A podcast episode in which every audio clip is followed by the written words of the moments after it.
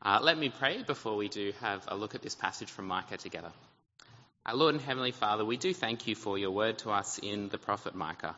Uh, thank you that it speaks to us even today with your word to grow us to be more and more your children and in the image of your Son, Jesus Christ. Amen. Amen. Now, there is uh, an outline in your bulletin there if you'd like to follow along or uh, write anything down. Later on, there's even a couple of spaces where you can fill in the blanks if that's something uh, that would interest you as well. Now, as summer has heated up, uh, at our house, and I'm assuming many of your houses as well, the grass has not stopped growing. Uh, in fact, I mow it, and then the very next day, sometimes even later that day, I wonder, was it really worth it? Maybe I should just leave it a few weeks, even a month or more, and then mow it, because then I would really appreciate the contrast, wouldn't I? I wouldn't have to mow it as often. And then I'd be able to see just how far it has come, how terrible it would have been before, just a foot high or something like that, and then looking a bit nicer afterwards. Now, I know that that's not what you're meant to do with a lawn, but it is tempting. There are other areas in life where acting in that way is tempting as well. Uh, maybe people do it at Christmas time, before Christmas, with what they eat, and then in the new year with setting resolutions or exercise or something like that. It can happen with cleaning a kitchen. There's something satisfying about having one that's completely a disaster and then seeing it nice again afterwards. Having a contrast, well, it can encourage us. We see how good it is, but we see where it has come from as well. Now, there are certain areas in life where you really shouldn't do this, should you? Let alone uh, something like having a shower, brushing your teeth. No matter how much contrast there is there, that's something we should do every day. But it is tempting sometimes. Here in this passage today, we have God's people being shown how far they have come. We see that they are being shown that they have something good to appreciate.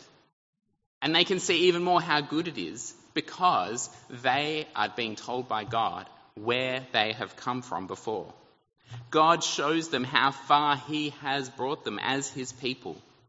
He also shows them where they are going as well. And so it's encouraging for us to see that contrast. Now, of course, that contrast is between their previous sinful life and then the promises that God will uphold in Christ. That doesn't mean that their sinful life was in any way good, but God can use even the sin in our lives to show us how much better it is to live with Christ. And so, previously in the book of Micah, in the first couple of chapters, we've seen that the Lord is coming. He'll return in judgment. So be ready. Don't listen to the false prophets, even if they do tell you exactly what you want to hear. Then we saw the ideal Jerusalem that was destined to be achieved despite the problems that were besetting God's people. But yes, there would be suffering, but at the end, there would be glory. And now, in today, we have this image of the Messiah being introduced. That the Messiah would come from the small, insignificant town of Bethlehem. How appropriate it is to be looking at this just a week before Christmas to remind us how glorious it is that God entered into his own creation through his Son Jesus Christ. And our first point here today is that God's promised Messiah, he will come. Israel, though, are not in a good situation. Calamity is overtaking their capital city, Jerusalem, and their kings. That's why at the beginning of chapter 5, they're being told to marshal their troops. A siege is being laid against them. Now, this siege is referring to Sennacherib, who was the leader of Assyria at the time. And there is evidence that he sieged Jerusalem in 701 BC. Of course, the Assyrians, they took all the northern part of Israel, the northern kingdom, into captivity never really to return. But here they are threatening even Jerusalem. There was a time when Israel was secure, when they remembered God, but that was a long time ago. There was a time when they had a better king, one again who came from the small, insignificant town of Bethlehem. one who would be a shepherd. That, of course, was King David. But here again, we have a better King David being promised. In verse 2, but you, Bethlehem Ephrathah, for though you are small among the clans of Judah, out of you will come for me one who will be a ruler over Israel, one whose origins are from of old, from ancient times. This is one of the passages that encouraged the Jews to look to a Messiah, to hope that a Messiah would come. Just like in our New Testament reading, when John's disciples came to Jesus and asked him, Are you the one to come, or should we expect someone else? They could hardly believe that Jesus was the one who was promised, but he shows them through what he has done and what he has said that yes, he is this promised Messiah, this King, this shepherd. And this Messiah won't just come, but our second point there, this Messiah will rule. Not as a tyrant, but as a shepherd, as a servant leader. Verse 4 He will stand and shepherd his flock in the strength of the Lord, in the majesty and the name of the Lord his God. Now, of course, David, he literally was a shepherd before he became the king, pointing forward to the fact that Jesus would rule as king as a shepherd. Not one standing back and sending out his troops, sending out his people, but one leading them leading them not into war, but leading them into safety, leading them somewhere good, caring for their every need. And that's why in verse 5 it says, He will be our peace. The Messiah that is promised there in Micah. Picked up by Paul in Ephesians chapter 2, verse 14. When Paul, talking of Jesus, says, He himself is our peace someone who does away with conflict. As was promised previously in Micah, someone who would enable people to turn swords into plowshares, who would do away with the need for defensive or offensive action. God's promised Messiah would come and would rule, even though, here in point three, even though Israel was scattered and far from him. Israel was a shadow of what it was before. They had turned to seemingly every other God or every other place for comfort that they could. And so, because of this, God would purge them. Not as punishment, but as the way to be able to bring them back to Him. Imagine someone leaving, probably a child, imagine a child leaving their bedroom so messy that it's beyond help. That there's no way of tidying it up again. That you can't even get inside. What do you do at that point? You can't just put things back the way they were. It needs purging. God's already done this through the Bible. He's purged people. That's what the flood of Noah was. But he promised never to do that again. So he would do it in a different way. Not physically purging the world with water, but our own hearts with his Holy Spirit. But here in Micah, though, the people, they're running after false military power, false hope in magic, false religion, but God would purge them of all those things. Yes, his judgment is destructive, but it purifies. And really, it depends on how we respond to him as to what the outcome is. It's never it's never uh, comfortable f- to feel like God is purifying your heart. It's often painful, but it leads to a better place when we trust in Him and know that He is forming us more and more into the image of His Son. But at this point, the Israelites themselves, the people of Judah, they would be asking, why? Why do all this to us? Really, what have we done? As if they can't remember. Well, our fourth point there is that God has a case against his people Israel. As he says there in verse 2, for the Lord has a case against his people. He is lodging a charge against Israel. He has redeemed them from slavery in Egypt. He's sent people to lead them. He's kept them from people who would hurt them. I can't remember the number of times that he has to repeat throughout the Old Testament that he saved them from Egypt. But he would only need to do this if they keep on forgetting. If they keep on ignoring what he has done, the contrast between where they have come from and where he has promised that he would lead them.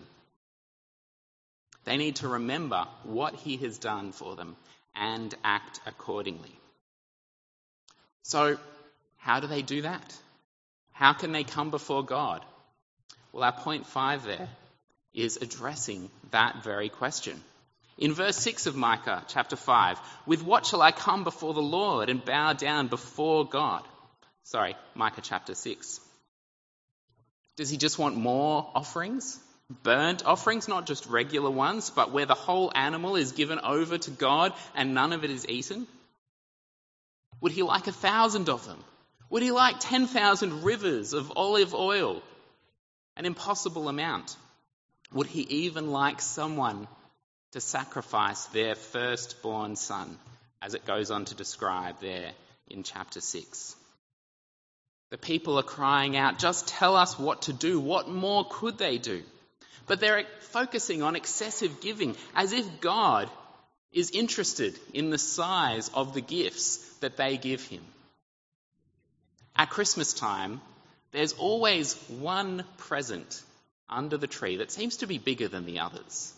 And everyone's always very interested to see what's inside that big present. Now, it doesn't necessarily mean that it's something better than in the other presents. It doesn't even mean that it's something more expensive than the other presents.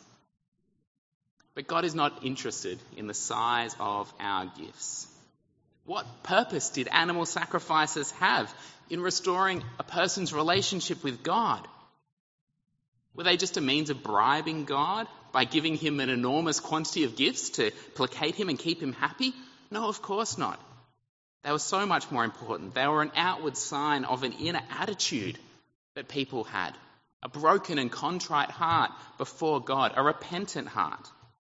And so instead, this wonderful verse, Micah chapter 6, verse 8, it tells us what God wants. He has shown you, O mortal, what is good. And what does the Lord require of you? To act justly and to love mercy and to walk humbly with your God. They were offering everything except what he actually had asked for their hearts, their love, their obedience. And it's not as though the God of the Old Testament was all about sacrifice and judgment and the New Testament about, about love. This is here from the Old Testament, and it's one of the most famous verses in the whole Bible about God's love, his love of mercy and justice and humility. He wants them to act justly because he is a just God. But this isn't some kind of impersonal justice. It's not a judge there in a courtroom. It's someone who loves what is right, what is good. Because if it was impersonal, well, then it would make no sense for him to say afterwards to love mercy. This word mercy, though, it hardly encapsulates all that is being conveyed because this is one of those words in the Old Testament that can actually have many meanings all at the same time. It's one of those words that's hard to define with just one word. But here's my favourite definition. And it actually comes from one of my favourite Bibles as well, the Jesus Storybook Bible. As you might guess, this is actually a children's Bible. But if you ever do get a chance to read it, it has wonderful pictures and, though being a children's Bible, perhaps because it's a children's Bible, it has a wonderful way of describing the love of God. And when it's talking about God's mercy here, when we have love mercy, it describes it as a never stopping, never giving up, unbreakable, always and forever love. It's a bit of a mouthful, but what a description of God's mercy. A never stopping, never giving up, unbreakable, always and forever love. This is how God wants us to act towards each other. And we do that so much better if we don't just do the horizontal action of loving each other, but also the vertical one of loving God. And that's the third part of that verse. Walk humbly with your Lord.